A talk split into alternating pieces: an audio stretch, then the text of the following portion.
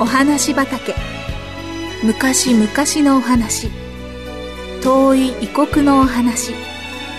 遥か未来のお話。それからすぐお隣のお話。ほんのさっきのお話。今日はあなたに届けます。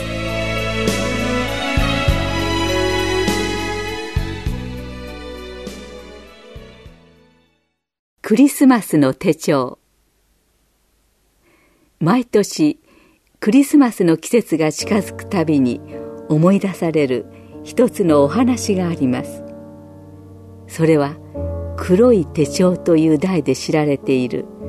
アメリカの偉大な葬儀屋と呼ばれた一人の男の物語です。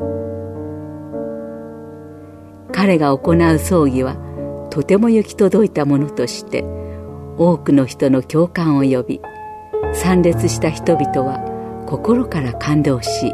彼を尊敬していました。しかしその一方でこの人物には周りの人に好奇心を抱かせるような謎めいたところがあったのです。その一つが彼がいつでもどこに行く時にも持って歩いていた黒い手帳でした。一見して非常に古びたその手帳の表紙には鍵穴がありその手帳に何が書かれているのかは誰も見ることはできなかったのです。彼は仕事の合間によくその手帳を取り出して何やら簡単なメモを走り書きしていました。このような謎には多くの人が興味を抱くようにご多分に漏れず葬儀場の休憩室では従業員たちの間で一体あの手帳には何が書かれているのだろうと噂が絶えずささやかれていました。ある者はあの手帳には社長の愛人たちの名前が書かれているに決まっていると言いあの手帳には社長がこれまで競馬で設けてきた馬の名前が書かれているのさ。という者もいました。それから数年の月日が流れ相変わらずあの謎の黒い手帳についての噂は話におひれがついてさらに馬鹿げた筋書きになっていったのです。そんなある日のこと。突然葬儀を取り仕切っている最中にこの偉大なる葬儀屋は心臓麻痺の発作を起こし息を引き取ったのでした。4日後彼の葬儀は盛大に行われました。彼の遺体はブロンズの棺に安置されたくさんの花で飾られました。教会は回想者によってあふれ最前列には州知事の顔も見られ多くの人が知事の弔辞に耳を澄ましすすり泣いていました。知事は個人が大変立派な人であったこと彼が人々にどんな良い影響を与えてきたかを語っていました。それから知事は個人の奥様に向かって段に上がって個人の人となりについて話してくださいと言ったのでした。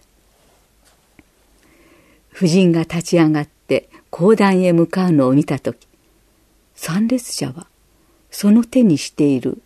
黒い手帳を見たのです。その時多くの参列者や働いている従業員たちにはそれまでの悲しみの表情とともに半ば緊張した表情で話に耳を傾けました。壇上に上がった夫人は毅然とした態度で回想者を見渡して言いました。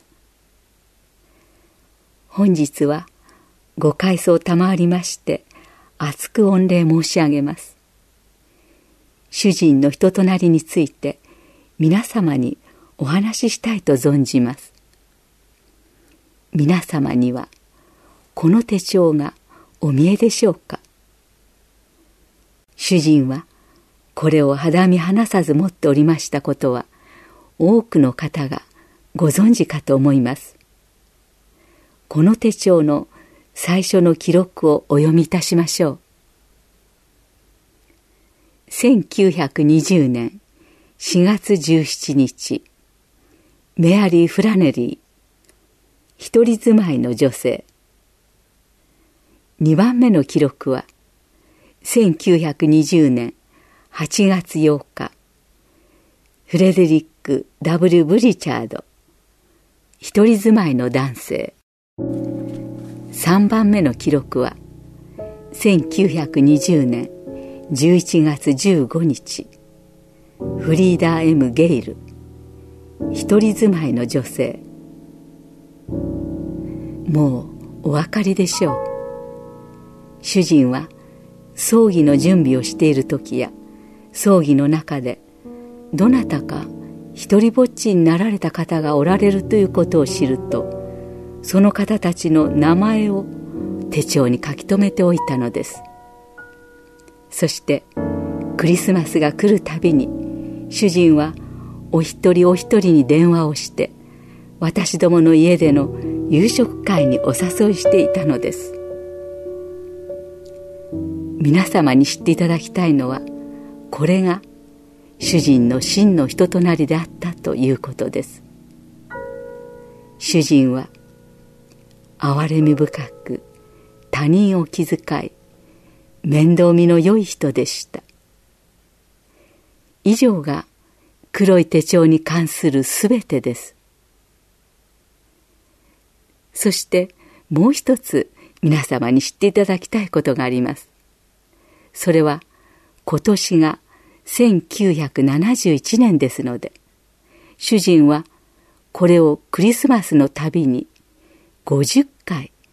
繰り返してきたということです。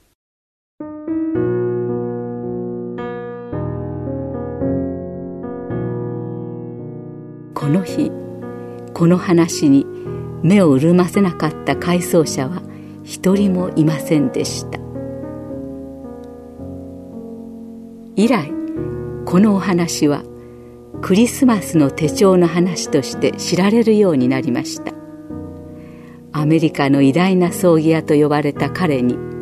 このような愛の行為をさせたものとは何だったのでしょうか彼のどのような精神がそうさせたのでしょうか。聖書には神はその独り子をお与えになったほどに世を愛された。独り子を信じる者が一人も滅びないで永遠の命を得るためである。とあります。クリスマスの心とは神様が独り子であるイエス・キリストをこの世に使わされその愛を示されたように私たちも自分に与えられた機会を用いて人々に愛を示すことなのです。